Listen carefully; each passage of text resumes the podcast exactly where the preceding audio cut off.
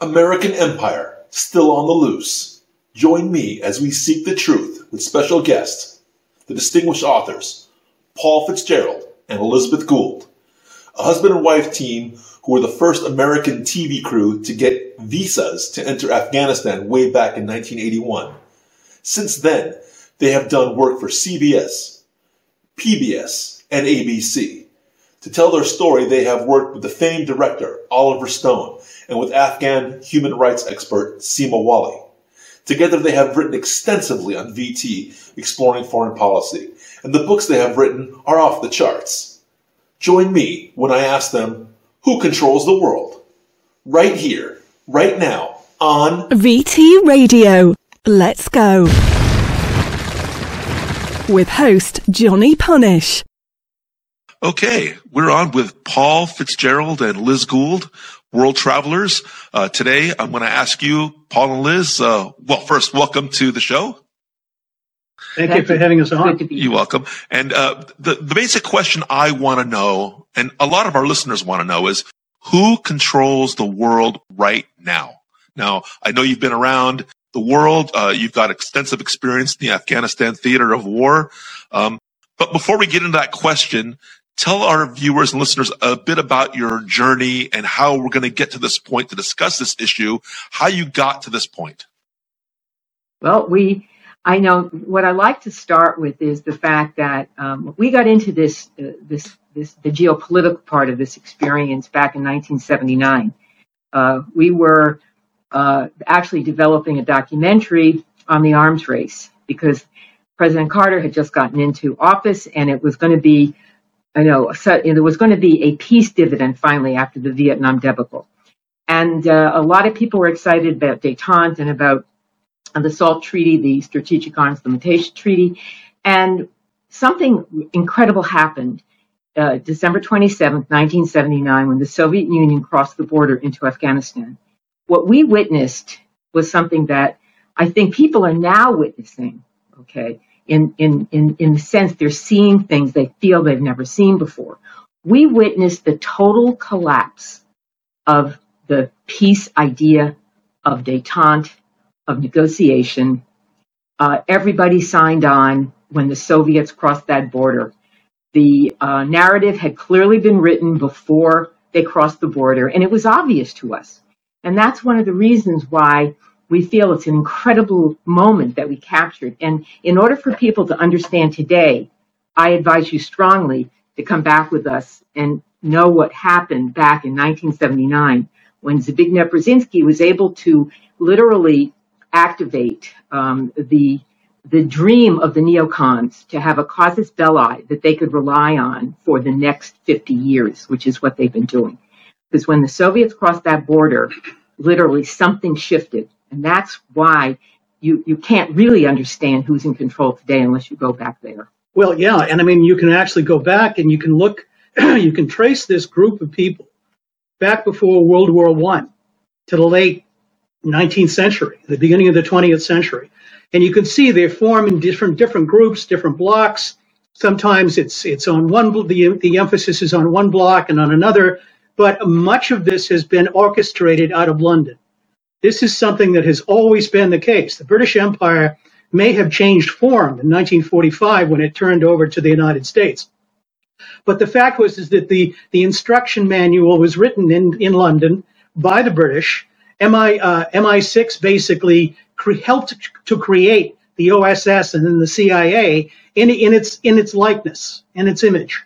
In fact, uh, you know, a number of people even commented on the fact that uh, one one guy in particular, one general, uh, Keegan, I think his name was, and he he said he went to Langley, Virginia, and he looked at the situation in in uh, Washington, and he said, "This is exactly what uh, uh, we had in mind when we created the Raj in India in the 19th century. This is the kind of stuff that we used to do." So this is the exactly this this is a carbon copy of the British Secret Service operating in East India. So this is the this is the world we're living in, and and I think to some extent these are the people who are. It's become so dysfunctional at this point that they're still running the show, but I really think they've run out of options. Well, wow. they've used up the narrative, is what we would say, um, wow. because people have people have been, um, I think, um, fed uh, basically a false narrative for so long that it's hard to understand where to begin now unless you dig very deeply into the roots of these um, stories and into the deep history. And you really have a lot of work to do to untangle the entanglement that is present today. So, are you saying the it's been over 100 years then, approximately 100 years this has been going on. Is that correct? At least. Well, I, I mean, in terms of tracking it from the British, uh, the British Empire really, uh, I think it, we're going back to the British Empire really handing a level of the um, the empire issues over to the United States, but really being the guy behind it. So I think in that sense, I think the I, I go back to the World War II. Post World War II was when it really um, uh, cre- it created the conditions that eventually led to um, what we call, you know, the casus belli of all time, the Soviet invasion of Afghanistan, which which became which became effectively Charlie Wilson's war is what most people think of as the causes and effect and the U.S. role. Uh, very Charlie very Wilson being the the representative, I believe, right? Right, the Texas represent. Well, the name of the book and the film um, that Tom Hanks uh, starred in uh, playing Charlie Wilson, which is what most people really um, would say is their their impressions of what happened. Very few Americans were focused on Afghanistan, and I think that's part of the way in which they got away with uh, being able to put out such a um, a, a, flimsy narrative um, that once you get into it, and that's what our research has been about. Invisible uh, History Afghanistan's Untold Story was the research book we did on the Soviet invasion of Afghanistan, and that was done in 2009. And our 2021 uh, memoir really lays out a lot of the newest analysis, but it's in it's in the form of a memoir as opposed to a research book. But the research has basically, you know, been used. And it's all true. Oh, it's all completely. I mean, the fact is, know. is that I, I felt it was really important for people to understand the thinking and and the experience that we had, step by step, working our way through a very complex situation and gaining access to various places along the way. We didn't get access to every place, but we got access to some very high level people along the way and uh, found out some very interesting aspects of it when we applied our technique to it and our understanding to it. We got answers that other people just simply either shied away from or didn't realize existed. In fact, one of those most interesting things was uh, when we, when our book came out in 2009, Invisible History uh, the, thing called the Cambridge Forum. It's at Harvard University uh, Forum. Uh, hosted us, and they assigned a former ambassador to Afghanistan to, and Pakistan, actually, um, Charlie Dunbar. he was a, a, State Department official, and he hosted the the evening. And uh, we hadn't seen him since 1983, uh, at a time when we brought Roger Fisher from the Harvard Negotiation Project there to see what it would take to get the Soviets out of Afghanistan. This was in 1983. They didn't leave until 19, uh, what, 89, right? right. And so uh, it took them 10 years to figure out how to do it because of the opposition of people like Charlie Wilson to negotiation. So, uh, at any rate, uh, one of the people who showed up there was a man by the name of Charles Cogan, Chuck Cogan, uh, chief of the Near East South Asia Division of the uh, CIA, who had actually run the operation uh, and uh, for five years, uh, Operation Hurricane, and uh, and so um, at that point um, he said, you know, I agree with everything you said. You know, you really you did the you did the research, you did the interviews, you did everything. You've stuck with this story for all this time but uh, the fact is, is that um, it, uh, he said, I don't agree with you about that Brzezinski business. he said, you know, he said, he said, I, you know, I, I, ran this operation for five years. There's no way that Zbigniew Brzezinski intentionally lured the Soviets to their destruction in Afghanistan. So anyway, so a number of years later, we went back and I said to Liz, I said, we really got to talk to this guy. Everyone's, we're all getting old. We really should get this guy on, on film. So anyway, we set the camera up and started interviewing him. I started yelling questions at him from behind the camera, and he said, "Could I say something? Can I just stop you for a minute and tell you something?" He said, "You know," he said, "I'd never met Brzezinski in person." he said, but he came up here for uh, for a memorial, and uh, and he said, and I finally said to him, I said, I don't believe that stuff that they're saying about you that you intentionally that interview you gave, that you intentionally lured um, the Soviets into their own Vietnam, and he said, yeah, we did, we did it intentionally. Uh, you didn't know stuff that was going on in Langley that we were doing at the National Security Council at, the White House.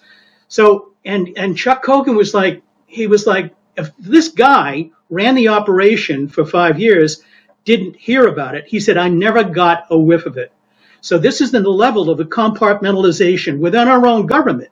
People who are basically changing the rules of the game out from under the, the federal government itself during this time period without anybody know it, without anyone realizing it. But you have to Incredible. consider the fact that this was 1976. This was the Carter administration who got in on a peace agenda and uh, Zbigniew Brzezinski entered the White House intentionally activating programs to draw the Soviets into Afghanistan from day right. one. So, so you ask yourself, well, you know, how did it happen? Well, how did this crazy thing happen out of nowhere? Well, it didn't happen out of nowhere.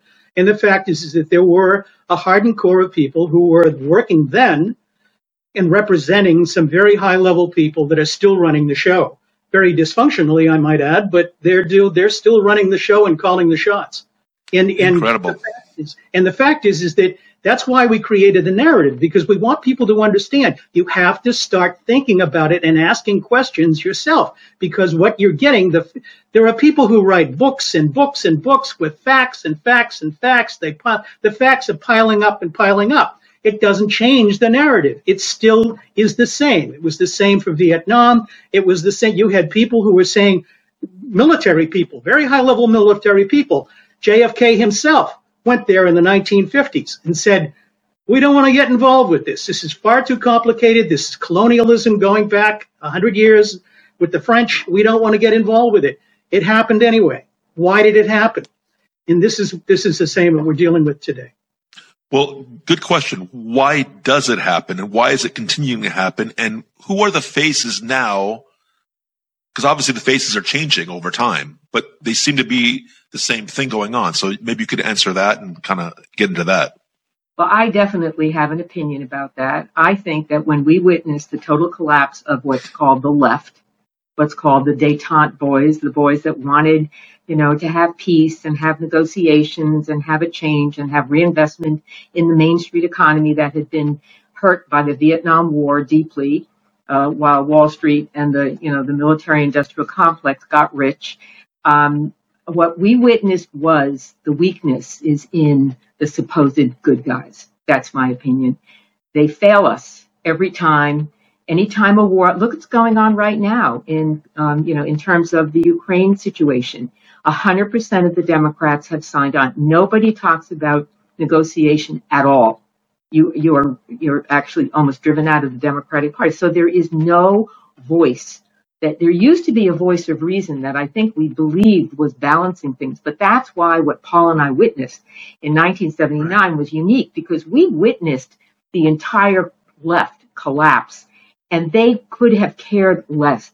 A lot of them took the attitude not all of them, I, I want to make that clear, but a lot of them took the attitude, well, the Soviets did it this time, so there's nothing more we can do, and detente is over. And Chuck Cogan actually even said, I said, you know, you wrecked a country in Afghanistan. Right. I said it was really very building a, the grounds for democracy. They were self-sufficient in terms of agriculture and a lot of different things. I said, and I said that was completely undermined by what happened. And I and the CIA didn't necessarily do that. Okay, that was done, but it was done internationally. Well, one of the important things, though, for people to take in right now is that Afghanistan's women got the right to vote in 1923. The idea that what's going on since the, the since the the activation of Brzezinski's plot to draw the Soviets in has anything to do with what was there in 1979 before 1979. In fact, actually, even during the Soviet occupation, women were in college at very high levels. There's many, many amazing pictures of, I think it was something like 60% of the um, classes at the Kabul University were women. Okay, 60%. So you're talking about a complete undoing of a naturally evolving moderate Muslim country, and they were secular. Their government was secular. And Chuck Cogan said we had to do it. He We said we to. had to get back at the Russians for Vietnam. That was it. So that they was the used the entire yeah, motivation for doing it. Yeah. They sacrificed what 40 million, a na- a nation of 40 million people that was on the road to modernism, that was on the road to a lot of the things that we espouse here in the United States. Yeah. And uh, and that never happened. And now it's of course we're back into Sharia law. We're back into the, And, people, the darkest yeah. days of of uh, before the American invasion in 2000. Yeah, but that's part of the false narrative. People have been led to believe that that's normal for Afghanistan. It couldn't be farther from the truth. And it, it, that's part of the, the, the part that we suffer the most knowing. What really happened to Afghanistan was, you know, I, I mean, I, it, it, it's crimes against humanity. It, and Zbigniew Brzezinski is on the public record for having taken full responsibility for tricking the Soviets in. Why wasn't that man? He actually um, did an interview in 1998 and publicly stated that. This was the interview that Chuck Cogan was claiming he didn't really believe that's what he meant because that, that was his opinion. And that's when he got the truth from Brzezinski himself that it was true. Okay, well, in 1998, why wasn't there an investigation? Why wasn't there some kind of of uh, holding someone taking responsibility, hold them accountable? He murdered. He helped set up the murder of Afghanistan. Well, you know, it's interesting. We have a friend whose family has been involved with intelligence for a long, long time, and the whole family has been involved with it. And and uh, she said, you know, she said we have the people that know what to do and how to do it right. She said, but they don't listen to them. The leadership, the leadership, the political leadership does not listen to the people who know the right thing to do in these situations. And that's why we've had catastrophe after catastrophe and poured good people and, and, and enormous amounts of money into, into failed enterprises again and again and again. And the fact is, is that we, you know, we gotta wake up to this because it's going to be on our backs to fix this thing in the end. And, Yeah. uh, and so Well- we really have to start, as Liz said, you know, the good people have to get better. Yeah, the good people have to stick to what they claim they are. You know- the balance against that imbalance. They let the the if you want to think of it as right and left, okay, we're the moderate ones, the ones who are pushing for diplomacy all that, all the left, and the right are the ones who tend to want to go to war. Well, the ones on the left are going to have to get a lot more clear and strong about how to rebalance. Well, that that I believe is actually a genuine weakness that the, the left has been corrupted. In fact, you go back to the Cultural Cold War that the CIA activated in, I think, the early 1950s. One of the agendas of the Cultural Cold War was to destroy the authentic left in this country and in Europe. And I think they did an absolutely brilliant job of actually destroying the left in this country.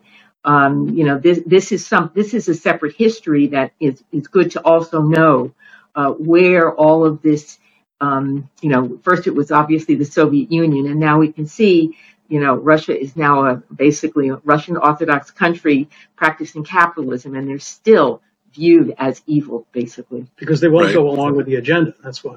Yeah. Yeah, So let me segue this forward now because it's we're approaching 2023. Um, right now, the conflict or war is currently in Ukraine. Can you explain to us and myself, actually, um, how does that continue the process forward of what you've witnessed in the past? I think that it is in fact an exact continuation, but what you're seeing, and of course, if you go back to the Vietnam War, obviously, I think that would be the, you know, the closest, I think, example where the use of military might is showing its weaknesses. And the American, obviously, tendency, and I think this is an imperial uh, state of mind. This is what imperialism is. And that's why people who don't think that America is actually an imperialist country, I think have to look at the evidence on the ground, which is 800 to 1,000 bases. Um, how many countries have been bombed, you know, we know in the last 50 years, and by whom? Um, I know there's a lot of concern about the um, the various militaries between China and Russia, but if you actually look at their world presence, there's no comparison to the to the military presence of the United States. So I think what we have to come to terms with is is it really a, a good thing for the U.S. to continue on this on this imperial phase? Even Zbigniew Brzezinski, before he died, was quoted as recommending strongly that, and this would have been in 2016, recommending strongly that the United States understand that it actually has to change its military position in order to remain this, this very top hegemonic leader of the world. It really has to change its use of the military, and it's clearly not done that. So even Zbigniew Brzezinski, the man who you know, was responsible for actually setting up the last 50 years by drawing the Soviets into Afghanistan, and setting up right. the casus belli of all time, knew there had to be a shift in the American use of power, especially military power, and it had to shift to a non-military kind of power. Well, that hasn't happened, and now you can see the Democratic Party has lost any uh, any of that balance happening. There is nothing between the Democrats or Republicans to do that. Now, what, what do you see going forward uh, now 2023, what do you expect to happen in Ukraine uh, and the Russia and the United States situation over there? Well, you know, the, the Ukraine situation, Ukraine was very well documented in the 1950s and 60s in terms of what their involvement uh, was d- during World War II and how close they were to, to the Germans. In fact, the Germans, uh, the Nazis didn't even trust the Ukrainian, the Ukrainian right wing because they were so far to the right in fact, they held them back. They needed, uh, they didn't utilize them until the very end of the war when they were running out of their own troops and they needed to employ the Ukrainian fascists in order to come forward on their behalf. And so a lot of those people have influenced after World War II. A lot of those people got over here, were invited over here, got infused into the into the uh, establishment, into the institutions of the United States, and work their policies. Like Zbigniew Brzezinski, over generations until the point where generation after generation after generation is now involved and woven in through the administration of these things. And that's what happened during the 1990s. All those kinds of ideas that were never part of the American system. Uh, that's what Vietnam did. Vietnam kind of collapsed the old infrastructure of what used to happen and how policy got, how bad policy got made. Well, what happened was is that these people came forward after the failure of Vietnam and said, look, it, no, your system didn't work. We have to we have to put people in there who will make it work ideologically. And so our system became ideological, whereas before it was basically, you know, I mean, uh, uh, Robert McNamara, who ran the Vietnam War for the Johnson administration, uh, Kennedy and Johnson administrations, was it was a, uh, a numbers cruncher. It was all going to be scientific. If we have enough bombers, he'd work for Curtis LeMay during World War II. He wanted to know when World War II was going to end in the Pacific, and Curtis LeMay said, just add up the amount of gasoline it takes to drop on Japan and how many more cities we have to burn in terms of square acres, and you'll know. Whatever. That's it. That's your calculation. It was that simple and straightforward. Okay. He tried, he applied that in, in Vietnam for a number of years and he wasn't getting the results. And so the fact is, is that the mathematical aspect of it didn't work. It failed and failed miserably. And so what happens at the end of it, I mean, it was a bankrupt idea to begin with. So, and so finally these, this, this group that had been on the fringes of American political uh, structure and, and policy making in the 1960s and 1950s and 60s and were known to be extremists came forward and said, you can't get answers with your solutions. Give it over to us. And so gradually that is what has happened. And that's where we are today. There's only one extreme position. And, and unfortunately, I mean, we have, you know, we have this amazing military and these amazing people who want to serve their country and want to do good in the world. And they're getting fed into this machine that clearly doesn't care what their concerns are or what their needs are. And so, and, and, and the problem is, is that it doesn't work. We've taken these strains of ideology and festering feuds in Afghanistan, in Eastern Europe, that have existed for thousands of years and plunked it right into the middle of our mechanism in Washington, the most powerful mechanism for making anything, war or peace in the world, and then turned it into what we get day after day, encounter after encounter. Well, we're going to find out in 2023 will actually happen. So before I let you go today, um, I want to ask you a couple questions because uh, you are uh, doing some new projects. I believe the valediction came out. So can you right. tell us about the valediction and, and explain to us what that is actually? Well, the Valediction, uh, Three Knights of Desmond, and the Valediction Resurrection are basically book one and book two of our memoir. And what you get from that would be the real walkthrough, the, the actual way in which we thought through what we experienced and then over a period of, you know, 40 years plus, you know, we finally came to a deeper understanding of a process, of the actual process of narrative creation. And we really came to understand ultimately we the people are going to have to create a brand new narrative and that's really what our what our own memoir lays out is how we came to understand that that's what we need right now we need to disconnect from the narrative that's been out there that's been used think of it as used up it's it's really been used up and they keep trying to get you to you know buy, buy into it and what you realize is it's in creating your own narrative. And so that's what our books deal with. That valediction gotcha. is, uh, we have a website, valediction.net. And, um, you know, our publisher is TrineDay. Um, so, you know, we can be found easily for those people who'd like to read it. Okay, perfect. and uh, that, that project is actually completed and ready for oh, yeah. people to get it. Book three is in the works. Book three is oh. Book one and oh. book two are already right. out. Right. Okay, so you're currently writing right now. Oh, absolutely. Oh, yes. Yeah, yeah. Valediction.net. There's a you know a, a link to the books. Valediction um, is the is the last word. That's our last word our last on the word. subject. I've been involved in this, and so we wanted you to know how how we came to the first word yeah. on this thing. And being a Fitzgerald, a member of the Fitzgerald family, the Fitzgerald family has a long history in Ireland that goes back to 1170, to the invasion of Ireland by the Whoa. English in, the, in, the, in 1170. And so I my think, family. I think actually, that's that's something I want to know about, probably for another podcast. But that's definitely okay. interesting. Yeah, my wow. family actually still runs the farm uh, down in the southwest of the country, so it's, a, wow. it's an interesting experience. To we'll to definitely want to talk to you about that in the future, very soon, I hope. So let, us uh, let's call it here, and uh, I want to thank you for being on VT Radio. Uh, we'll get that out uh, as soon as possible to all our listeners. If you enjoyed this presentation, hit the like button now. Also, share it with your friends. And don't forget to subscribe so that you don't miss an episode. VT approves this message.